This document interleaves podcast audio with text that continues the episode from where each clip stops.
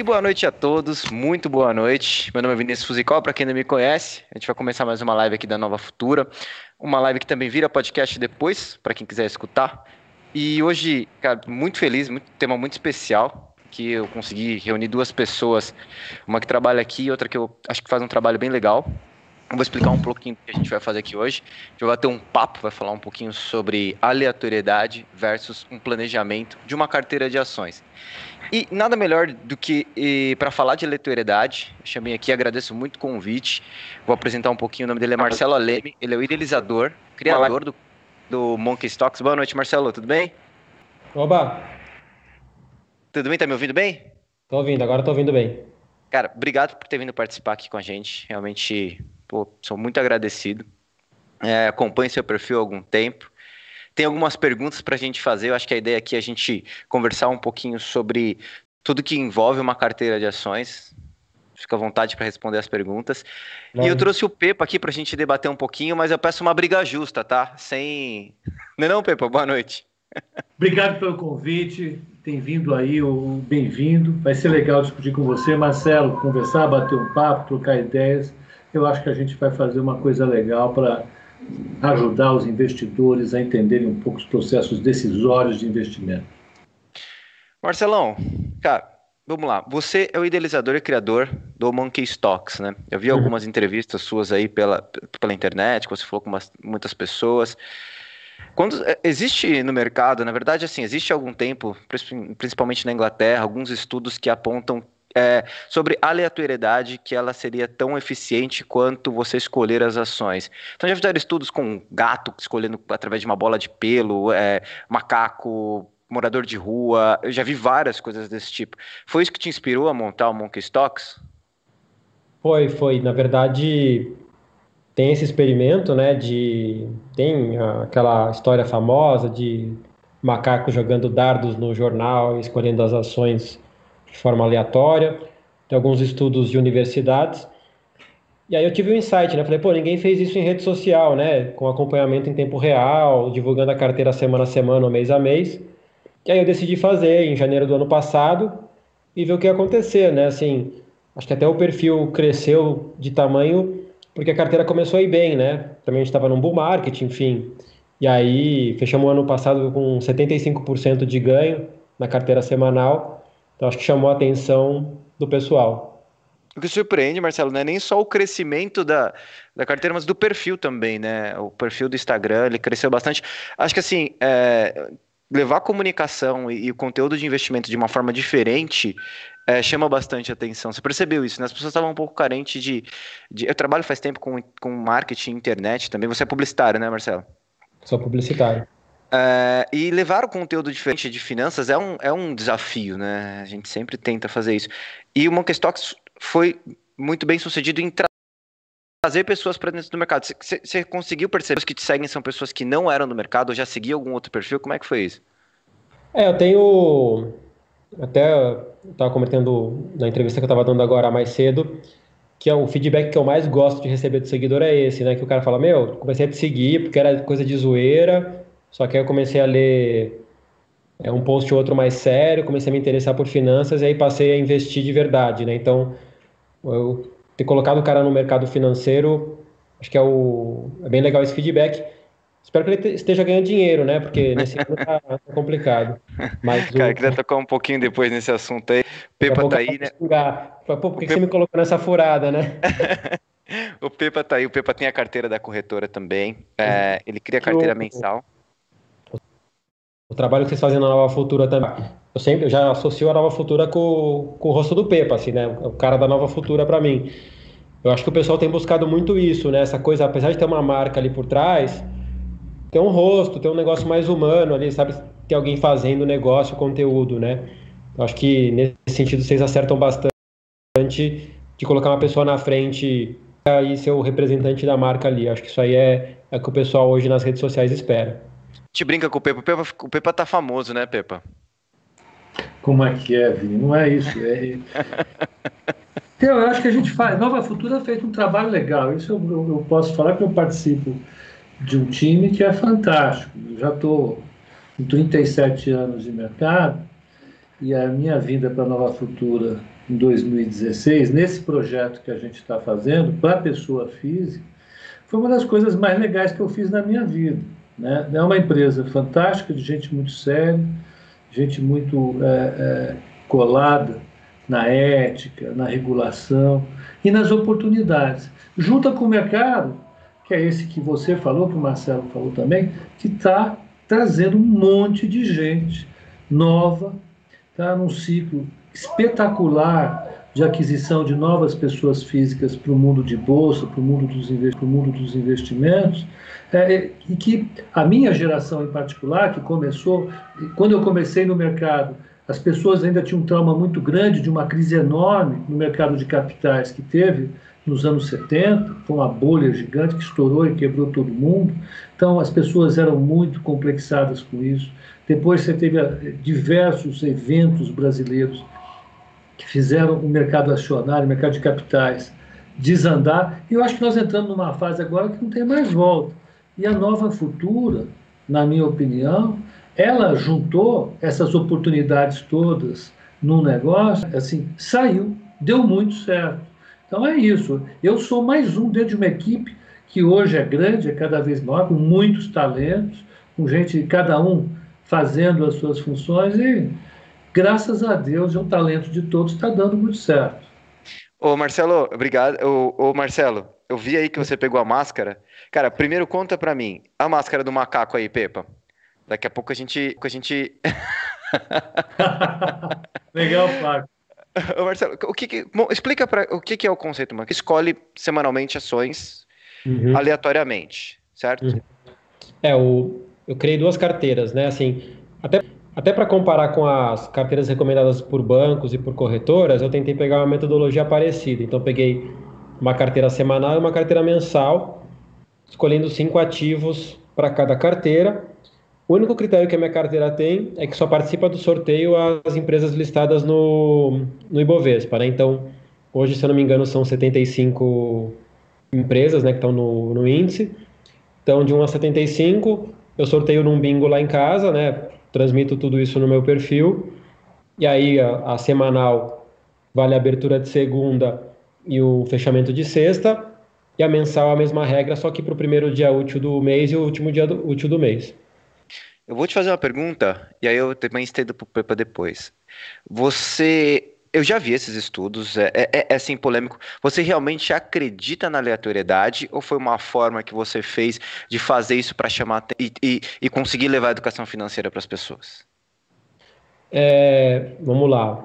Acho que a forma mais simples de responder essa pergunta é o seguinte: eu gosto muito das, das duas escolas, tanto a análise técnica quanto a, quanto a fundamentalista. Né? Eu acho que as duas têm o seu valor. E hoje também tá, tá muito em. Tem muita gente falando sobre como você aplica as duas para a tua carteira, né? É, tanto que tem muito seguidor meu que fala, ah, análise técnica não funciona. Eu falei, cara, eu conheço muita gente muito boa de análise técnica e eu acredito muito na, na análise técnica. Qual que eu acho que é o ponto falho na recomendação de carteiras? Acho que o ponto falho é você pré-determinar o tempo. Né? Então, quando você quer falar, ah, tem que entrar segunda e sair sexta, ou tem que entrar no começo do mês e sair no começo do mês, no final do mês, é, você não vai estar seguindo análise técnica, né? Porque às vezes o papel vai ter andado o que você esperava em cinco dias, né? E aí você vai ter que ficar mais 20 dias, 15 dias úteis com ele na carteira, né? Já faria sentido você sair dele, né? Então acho que tem essa falha do, da pré-determinação do tempo que me coloca no jogo. Falar, ah, se o tempo tá falho para todo mundo, nessa aí talvez eu ganhe junto, né? E aí também Entendi. tem o e também tem a questão matemática, né? A carteira do, do valor econômico, se eu não me engano, são 16 Sim. ou 17 corretoras, né? E bancos. Sim, são é. cinco ações. As... Isso. Mas é que assim, aí você faz a, a, conta. Pô, eu vou ser o 18 A chance de eu ficar em último é 1 sobre 18. A chance de eu não ficar em último é 17 sobre 18. Quer dizer, se um ficar atrás de mim, já tem uma pessoa que eu posso tirar sarro, né? então é a matemática está ao meu favor. Pepa, suas considerações, Pepa. O, o Mute, Pepa, o Mute. Mais uma vez. É, isso é culpa do Rafa, que está por trás disso e manda eu ficar tirando. Brincadeira. Eu acho que, que a primeira coisa, o espírito uh, uh, do, do, do Monkey é muito legal, legal porque traz diversão, traz uma, uma competição, é uma coisa muito é, construtiva num mundo que é, que é cheio de, de coisas muito rígidas, então traz uma, uma alegria para o nosso mundo. Agora, o, o, que eu já conversei algumas vezes aqui com, com o pessoal no call de, de fechamento, no call de abertura, que eu faço sempre, conversei também numa, numa, num call de fechamento especial que eu fiz sobre a, a contraposição entre a escola de, de, da hipótese de mercados eficientes contra o, o behavior, uh, é a questão da própria aleatoriedade. Né? Uma coisa para ser efetivamente aleatória, ela tem que ter uma média zero e um desvio padrão qualquer. Na média, ela não pode se desviar daquilo para ser realmente aleatório.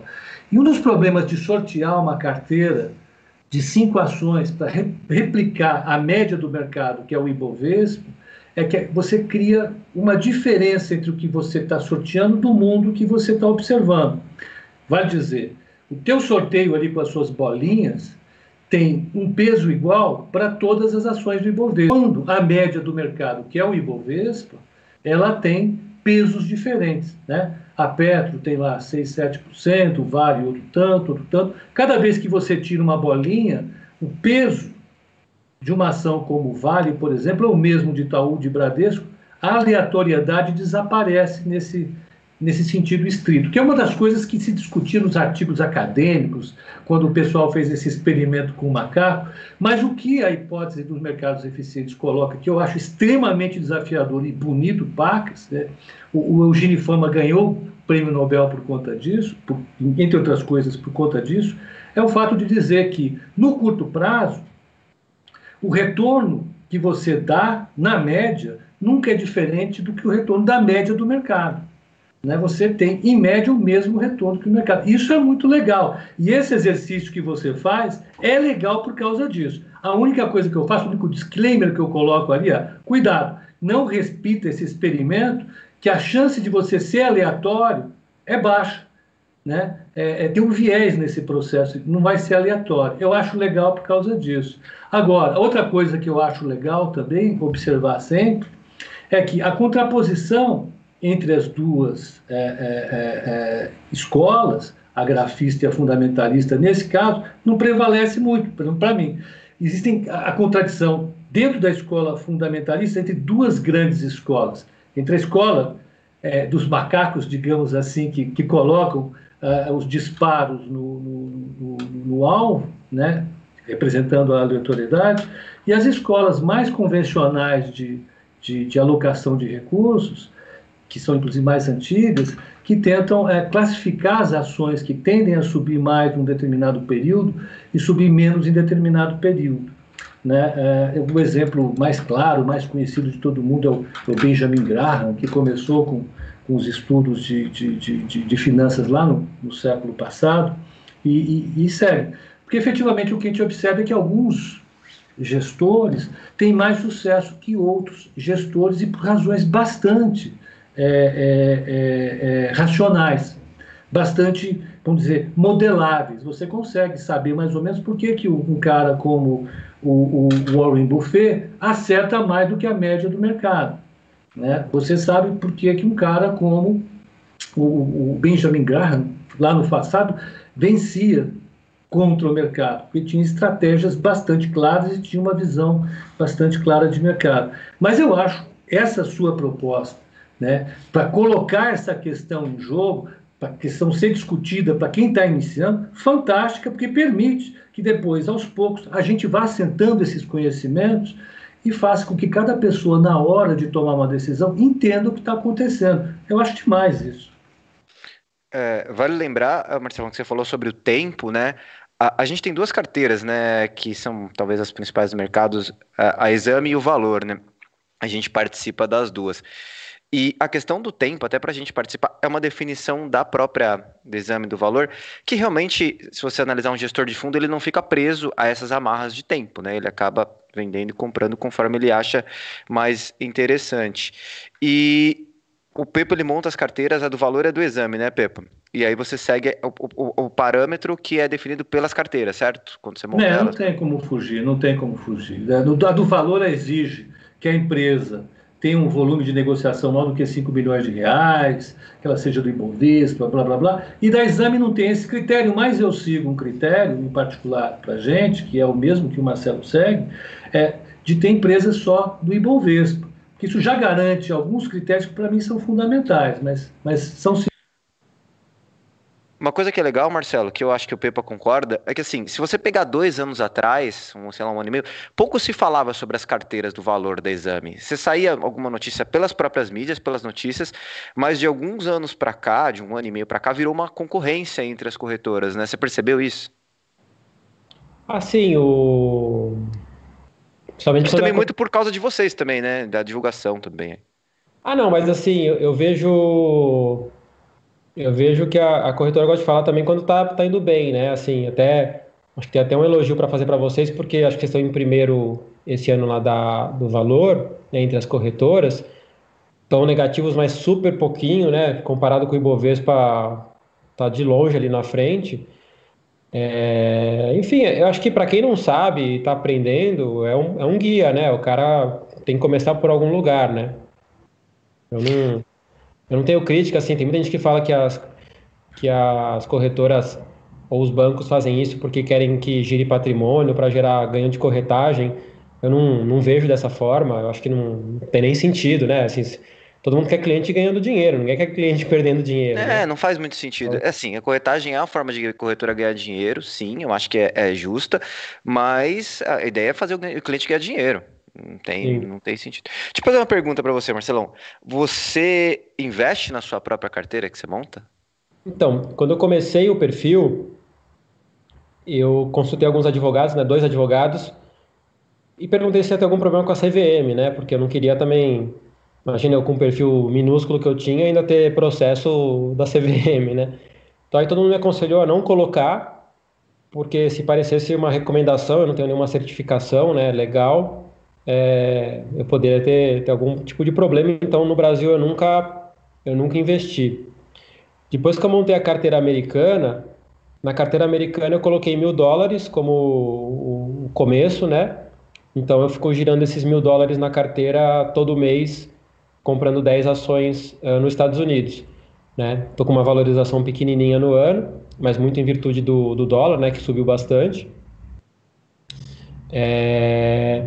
Mas lá eu coloco, coloquei mil dólares, até para brincar com o termo de skin in the game, que caiu, que ficou meio desvirtuado, né? Falei, agora eu sou skin in the game, pus mil dólares na, no sorteio, até num, num, tom de piada. Mas aqui no Brasil não, né? Não coloco um real em nenhuma carteira e até deixo isso no, bem claro no disclaimer dos posts, que não é uma recomendação e também não coloco dinheiro no, nessas carteiras. É porque é um interesse interessante, né? Até pela questão da CVM e você ter uma certificação que é, que é o CNPI para regulamentar isso. Porque assim, conforme mais cresce o seu perfil no Instagram, pode ser que, por mais que você fale que isso não é uma, uma indicação, as pessoas podem comprar, podem vender, elas podem seguir aquilo. E você acaba tendo uma influência no mercado, né? É, tem papéis, tem papéis, tem pouca liquidez, que o cara pode indicar e, e, movimentar o preço do papel e você se aproveitar disso, né? Não tô falando você, tô falando a, a qualquer sim, pessoa. Sim, sim. Não, assim, é, tem dois, dois tipos de mensagem que eu recebo toda segunda-feira. Um, um maluco que manda boleta de compra, falar, ah, compre se Deus quiser. E aí eu falo, cara, não adianta falar que não é para comprar, né? Tem maluco para tudo. Ou tem aquele cara que fala, sei lá, essa semana saiu tal empresa. Caralho, obrigado por sortear minha empresa, capricha aí na macumba, porque tá na minha carteira pessoal, tomara que suba, né? Enfim o cara que fica agradecido porque eu sorteei o papel na semana, como se isso fosse ajudar de alguma forma. Mas é, acho que são esses dois perfis. É, enfim. É, não, é que é uma coisa que eu pergunto até pro Pepa, porque pesa um pouco, né, Pepa? Assim, o Pepa, como ele, como um economista, ele montando uma carteira e vai dar uma indicação, teoricamente, ele está realmente indicando para que as pessoas comprem e uma queda, alguma coisa, as pessoas pesa um pouco na vida das pessoas, a economia das pessoas, a poupança das pessoas, a, a escola dos filhos, a, é você, eu acho que o Pepa já está calejado aí do mercado, mas você no começo sentia muito, Pepa, quando você dava essa indicação e o mercado caía, você fala, pô, eu estou prejudicando pessoas ou não, ou não, mano? A gente nunca está calejado para isso. Eu acho que não. Eu, pelo menos, com os amigos que fazem gestão há, há anos, eu já faço há algum tempo, Cada vez que acontece um evento como esse que aconteceu, aconteceu uh, um choque inesperado, que ninguém contava com ele, fez a carteira embicar e muita gente perdeu muito dinheiro com isso, é claro que a gente uh, sente de maneira profunda o impacto disso. Eu acho que a única maneira de você compensar isso é se esforçar o máximo possível para achar uma saída para quem você teoricamente colocou nessa furada. Evidentemente que eu, do ponto de vista racional eu sei que eu não coloquei ninguém numa furada, que esse é o papel de todos nós, nós sabemos os riscos que corremos. Agora, a responsabilidade, né, como analista que está indicando efetivamente um, um, um investimento para alguém é, bom, eu preciso agora sim fazer valer esse tempo de experiência, essa formação, esse time que a gente investe pacas, é, juntar tudo isso e numa hora de crise como essa e tentando achar uma saída. Né? É, isso para a gente é muito importante. Uma, uma diferença importante, Marcelo, que a gente tem é, é, na, na, parte de alocação de clientes que a gente faz efetivamente, é, o trabalho que, que a gente desenvolve aqui é efetivamente para indicar ações para os nossos clientes, para que os clientes tenham é, é, um norte, uma, uma carteira para investir, é, é, a carteira seguir os nossos critérios técnicos. Né? Eu sou fundamentalista, né? eu, eu tento adequar as estratégias da gente à minha visão macro, a visão que eu tenho top-down do momento, achar as melhores alternativas, adequar o tempo todo a relação risco-retorno dos investimentos, etc, etc, etc.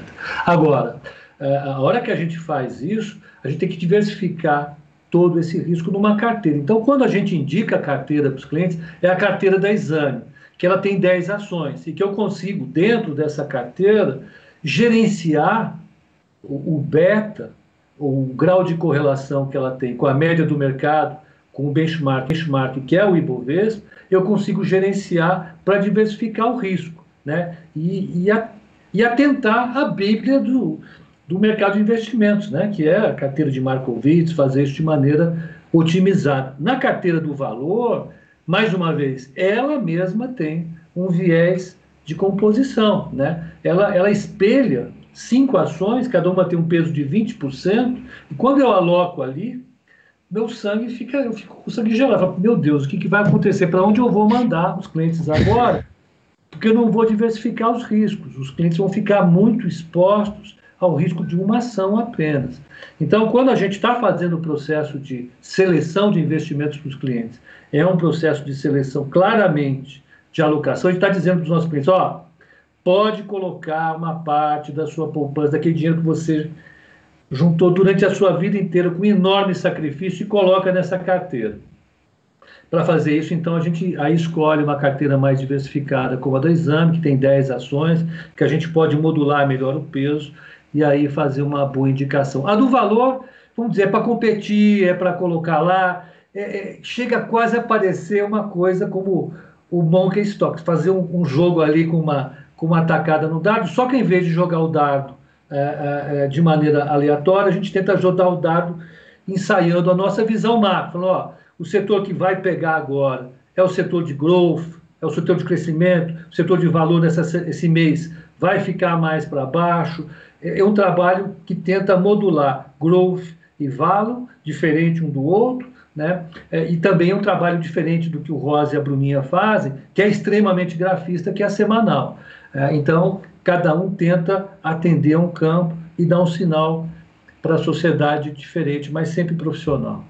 É, eu, eu concordo muito com o que você falou, é, é, e até o, principalmente essa parte de, de entender a estratégia, né? É, uma coisa que eu tento passar muito para os seguidores lá do Monkey, que a palavra que eu mais gosto do em inglês é accountability, né? Que, que acho que é autorresponsabilidade, vai, você tem a responsabilidade. Que outro dia eu fui dar uma entrevista e o pessoal queria falar mal de fundos de investimento, porque os fundos perderam dinheiro. E assim, para mim, em última instância, é quem decidiu colocar o dinheiro no fundo foi você, né? Ah, eu não quis me aprofundar, quis confiar, terceirizar uma parte do, do, da responsabilidade com alguém, mas é uma decisão sua, né? E assim, e mesmo os fundos, cada fundo tem uma estratégia muito clara do que está fazendo, né? Ó, eu estou aqui, eu quero comprar isso aqui, eu quero investir nesse setor, eu quero arriscar mais esse ano, arriscar menos tal. Então, assim, ah, eu não li o que o fundo dizia. Cara, a responsabilidade é sua, o dinheiro é seu, né? Então, assim, uhum. se eu vejo uma carteira da. Se eu vejo a carteira da Nova Futura e falo, putz, tô super de acordo com a estratégia do Pepa, acho que o cara tá fundamentado, tá super legal. Vou colocar ali X mil reais. Pô, no final do mês deu errado. Assim, não, tudo bem, mas eu li a tese dele e validei internamente comigo a tese dele, né? Então, assim, paciência, às vezes você vai perder mesmo, né? A renda variável, por incrível que pareça, ela varia, né? Então, assim, é assim mesmo o mercado. É, mas, assim, é muito importante o pessoal começar a ver isso, né? Eu que, por contatos ali de podcast e tal, comecei a falar com muito gestor. Pô, é muito legal você ouvir um gestor entender a tese dele por trás das empresas que ele tem na carteira, né? Porque, pô, comprei a tese desse cara, acho que eu vou deixar uma grana com esse cara aqui, né? Ou, pô, não comprei, acho que o cara tá, tá ali numas, numas verdades que não são verdades para mim, então acho que não vale a pena. É importante o pessoal saber tudo que está por trás de uma recomendação, né? E, e, mesmo na análise gráfica, né? Você fala, ah, o cara viu ali um canal e colocou ali um. viu um oco e vai, vai apostar numa reversão. Pô, isso é uma figura gráfica que eu não gosto. Pô, então não, não entra, né, no, no trade. Você já recebeu uns contatos lá, Marcelão, de, de pessoas que, vai, entrou na carteira e tomou prejuízo e veio reclamar com você? Não, não. De Mesmo reclamar... você fazendo disclaimer, pode aparecer, né? A gente. A não. Gente... É, já, já recebi elogio quando valorizou e também não tenho mérito nenhum sobre, sobre a valorização, é, mas eu já recebi muita gente falando, cara, eu tenho. Acho que a proposta maior que eu recebi foi um cara que falou que tinha 500 mil reais que queria que eu administrasse para ele. Assim, eu falei, cara, isso é crime, não, não posso fazer isso, é contra a lei. Né? Vai procurar um, uma corretora, um fundo, uma pessoa certificada. Mas tem muita gente que me oferece para eu cuidar do dinheiro deles, assim. Acho que eu ainda respondo de uma forma descontraída. Eu falo, cara, você está conversando com um macaco, tá pedindo para o macaco cuidar do seu dinheiro, cara. Então, acho que é um pouco, um pouco perdido. Ah, mas quanto que tá a carteira no ano, Marcelão? A sema, cara, a semanal tá bem, vai dentro do possível. E a mensal tá trash. Ó, a semanal tá menos 9 no ano, né? Uh, e a mensal, isso dentro do, do, das métricas do valor, tá? Deixa eu ver a mensal aqui. A mensal tá menos 38.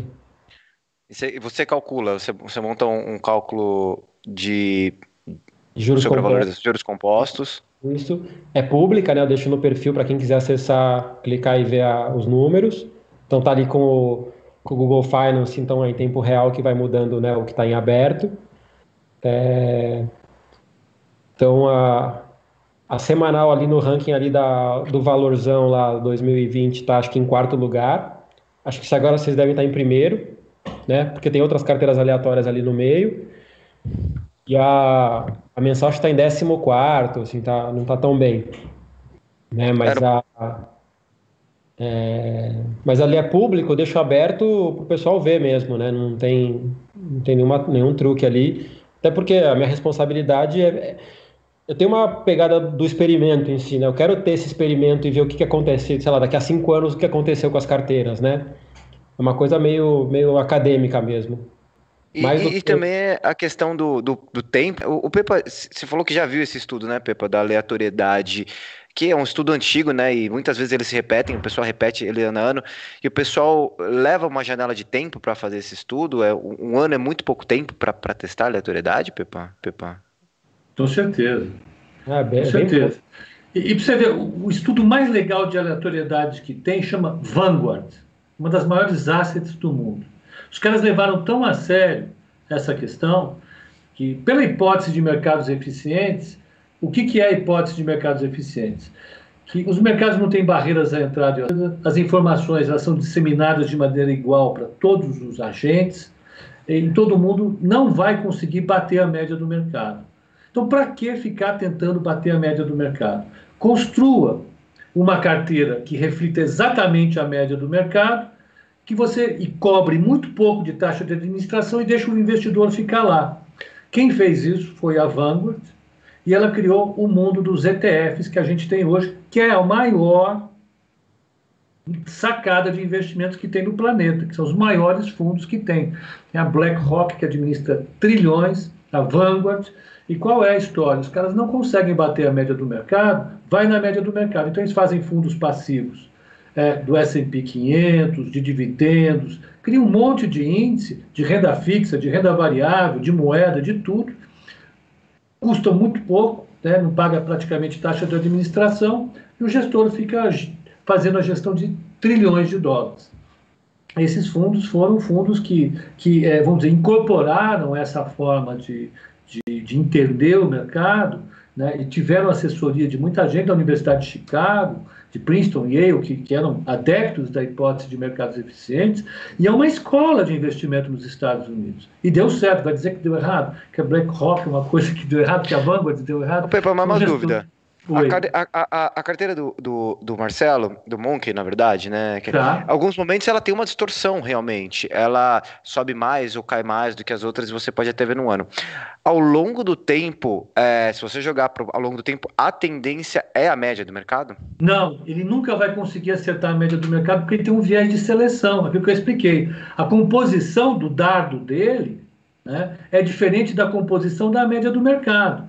Ele, ele pode tá acertar. colocando os pesos do Ibovespa, né? Isso, isso tem um viés incrível. Isso dá um, ele vai dar peso para ações que, que não estão na média do mercado, não estão influenciando tanto o Ibovespa. Vamos dizer que isso vale para quando é sorte. Né? Vamos dizer que ele coloca uma ação, eu vou criar uma empresa hipotética, a ação Vinícius, que é uma empresa que é. Essa daí, essa daí vai. vai, vai, delicada, ele cadastra. A Vini, a Vini 3. Aí o, o, Monkey vai lá com, a, com o dado dele, pumba. Acertou Vinícius. Põe o Vini, é 20% da carteira, tem um peso enorme. Ele tem 1% do Ibovespa, é uma ação micadérrima, só que de repente, por algum motivo, algum fundo achou aquela ação legal, falou: hum, eu vou comprar Vini SA. E começa a rapar o mercado com Vini SA e a ação no mês sobe 40%. Dá um exemplo extremo. Uhum. Como ela pesa muito pouco no índice, o índice não vai refletir a ação. Mas o Monkey acertou essa ação, ela vai subir. Na hora que ela sobe, ele tem um viés para cima na rentabilidade mensal dele, até na semanal. O problema é que, se por um azar o Monkey acertou Vini no mês justo que o banco vai devolver, essa fala, cansamos de, de Vini, Vini realmente é um mico, vamos devolver para o mercado. A ação despega 40% no mês. E o é. mercado ficou parado, para dar um exemplo. Ele não pega, não captura a influência tão forte da ação, o Ibovespa fica zerado e a carteira do Monk vai cair pelo menos 10%, né, que é 20%, 8%, é, vai cair pelo menos isso para refletir a, a, a, essa queda da ação Vini. Esse é o viés dele, é por isso que no longo prazo ele não vai conseguir refletir esse evento. Não é uma coisa que a Vanguard e a, e a BlackRock façam com os ETFs. O, até até para até para validar o que o Pepa falou, por exemplo, é, acho que posso falar o nome das empresas aqui porque é dado passado, né? Por exemplo, claro, claro, claro, em março, em março na minha carteira caiu azul. E aí caiu 60 e tantos por cento, quer dizer, peguei o mico do mês, por acaso, e me afundou a carteira, né? 60% de queda. Em compensação, em abril, peguei acho que BTG Pactual, que subiu 30 e tantos. Também peguei um, um que ali recuperou mais rápido, né? Então, assim, é o que você falou, assim, já, se você olhar minha uma entrevista sua que você falou que você pegou essa... Telebrás, não foi? Duas Telebrás 3 e 4 na... Eletrobras. Eletrobras, desculpa, Eletrobras 3 e 4 no... Peguei na semana Eletrobras 3 e 6 é, e aí na, eu peguei na segunda-feira no sorteio, e se eu não me engano, na terça ou na quarta, o Paulo Guedes falou que ia privatizar. Subiu 17% no dia. Nossa, é pancada, é pancada. Aí, não, claro, ne, claro. Essa, essa semana ficou famosa porque um monte de gente de corretora me ligou falando, cara, você não sorteia, você tem informação e fica colocando a carteira como se fosse sorteio. Eu falei, cara, se eu tivesse, eu tinha comprado, eu não fiz, cara. O pessoal falou que estava com inside information? É, eu falei, não, foi na, é. na sorte pura, assim, né? Acontece, né? Assim, você vai se expondo. Eu já tenho mais de 70 semanas de sorteio. Você vai se expor a essas a essa sorte em algum momento, né? Muito bom. Cara, eu tô, vou levantar algumas perguntas aqui da galera. Você, se importa de responder, Marcelão? Zero. Uh, Aqui o William perguntou, uma coisa que você deve receber muito. Você acabou de falar disso. Marcelo, agora fala a verdade. Você escolhe sua carteira real mesmo na leternidade ou faz isso com poucas ações? Ó, a minha carteira real ano passado rendeu menos de 30 e a do Manken rendeu 75. Eu tô perdendo pro macaco também. Não tô. assim, eu não tenho. Uma, um outro viés do macaco que acho que tem a ver. Eu, eu já operei bastante day trade também, né? BMF no, no passado. Acho que um outro viés importante é o psicológico. Eu parei de operar day trade porque eu cheguei à conclusão que meu cérebro virava um patê depois quando eu ia trabalhar, assim. O dia que eu perdia dinheiro, eu ia trabalhar super é, é, nervoso, né, estressado. Então eu vi que ou eu, eu cairia para o day trade e viraria um profissional, ou eu continuaria com a minha carreira. É, então, assim, tem esse viés também do, do macaco, né? O macaco opera ali, aperta o botão e segue a vida, né?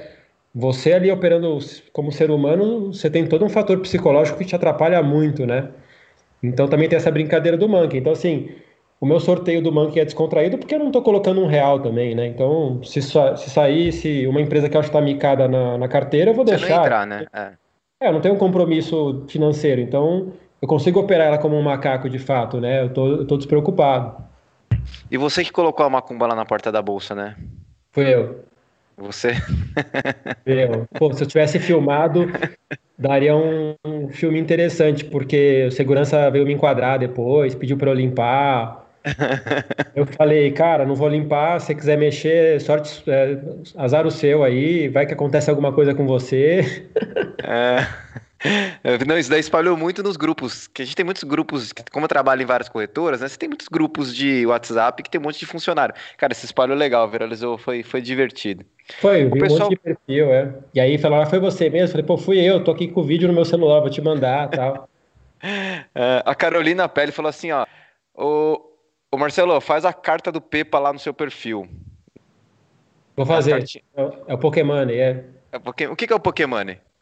É. É o seguinte, eu escolho. Eu preciso saber uns podres do Pepa aí para fazer. Ixi, eu tenho vários.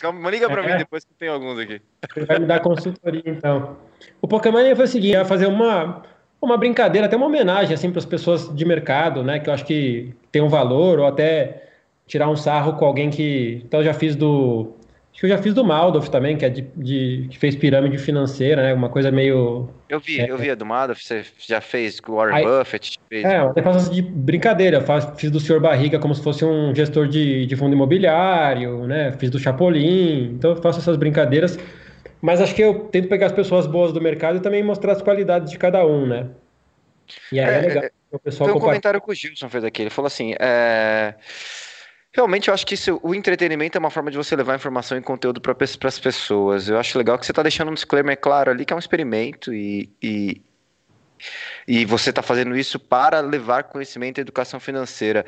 É, educação financeira no Brasil é um grande problema, né, Marcelo?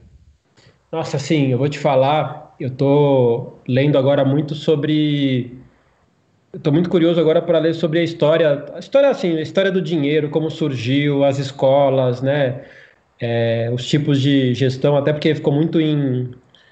Tem muita gente comentando isso sobre o dinheiro não ter lastro em mais nada, né? Se o dinheiro tem o valor real ou não, né? Então, essa, toda, toda essa discussão comecei a ler muito sobre a história do dinheiro em si, né? E aí, desde que perdeu o lastro em ouro, né? E depois o Nixon lá nos Estados Unidos aí soltou tudo de vez. É... Porra, eu nunca vi isso na escola. Olha que eu estudei em colégios particulares. Não, colégio não tem, não tem. Bom, né? Assim, é, puta, eu acho que isso de um valor assim para a sociedade tão grande, é, como como conhecimento, cultura mesmo, né? Assim, é uma coisa eu acho super gostoso de ler. É uma coisa que você fixa na cabeça porque é super tangível você aprender você entender. Pô, então salário vem de sal porque era né, o, o, dinheiro é essa coisa do é o intermediário, né? Eu não sei como medir, então vou medir com uma coisa intermediária, que hoje é uma nota com um número. Pô, no passado foi sal, né? Porque então dá um, um quilo de sal, então você vai levar esse quilo de sal ali, vai trocar, e aí daí vem o salário, né? Então tem uma questão cultural também muito legal.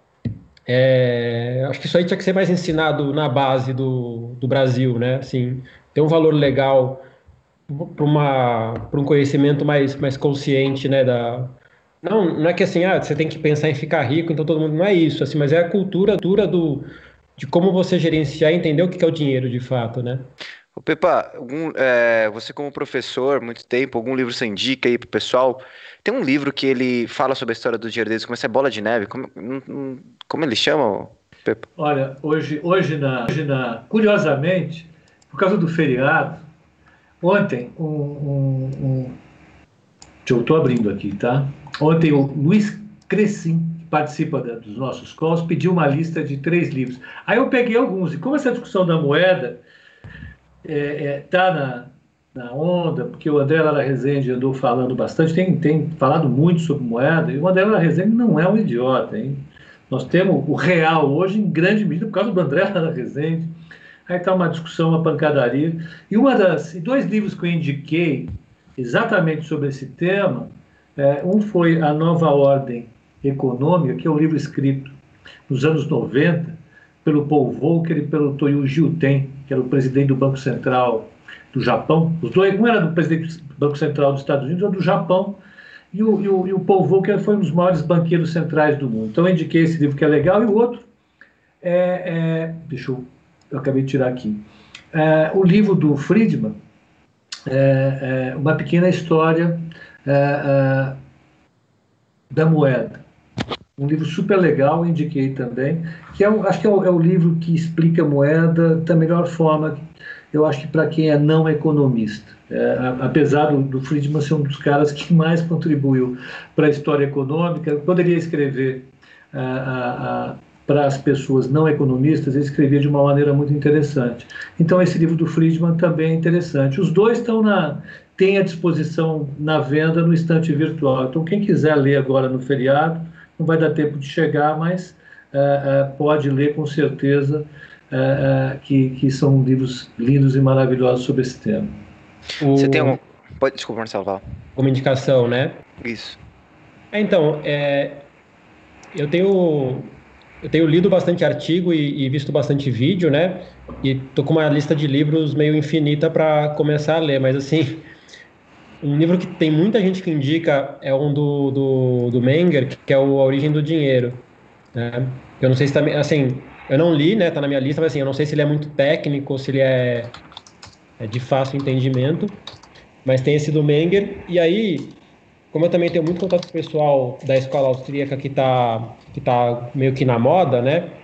Também o pessoal é, recomenda muito os livros do Mises, né? É aquele a teoria do, do, dinheiro e do crédito, enfim. Mas aí acho que também já entra até num viés uh, defendendo algumas teses financeiras, não só não só a parte histórica, né?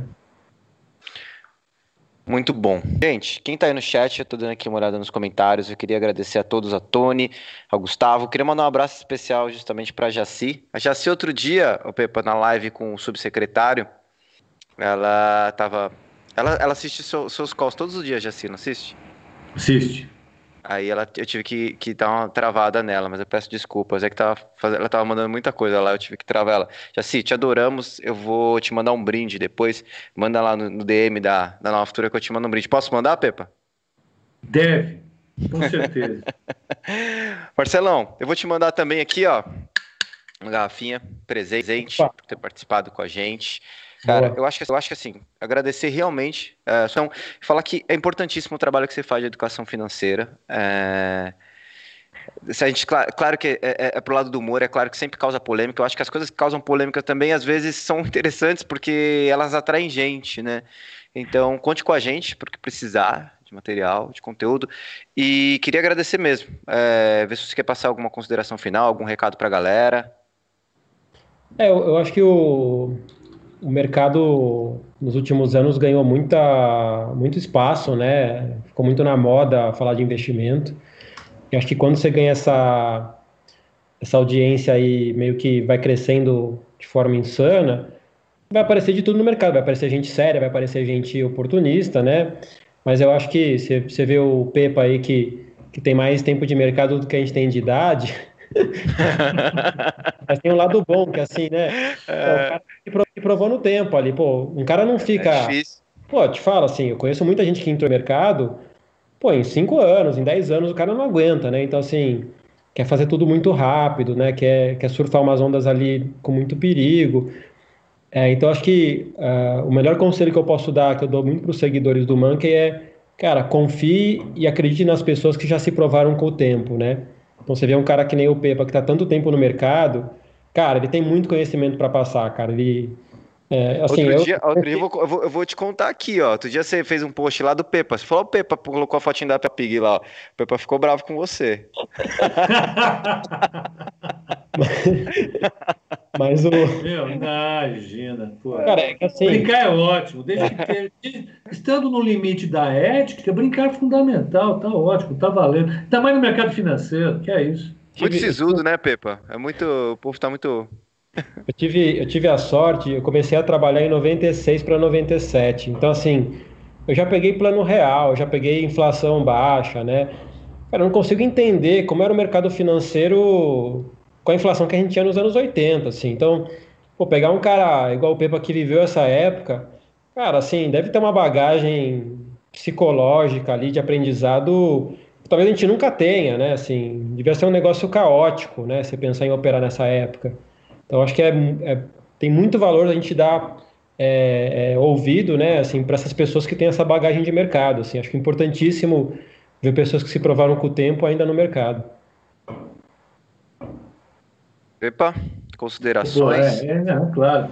Então, então, é fundamental ter gente também como o Marcelo, que faz o Monkey Stocks, é fundamental esse, essa ferramenta para trazer os problemas para cima da mesa, para chamar o investidor. É uma coisa divertida, é uma coisa light, uma coisa que tem a linguagem moderna, está numa rede moderna, está no Instagram, está andando, está fazendo sucesso.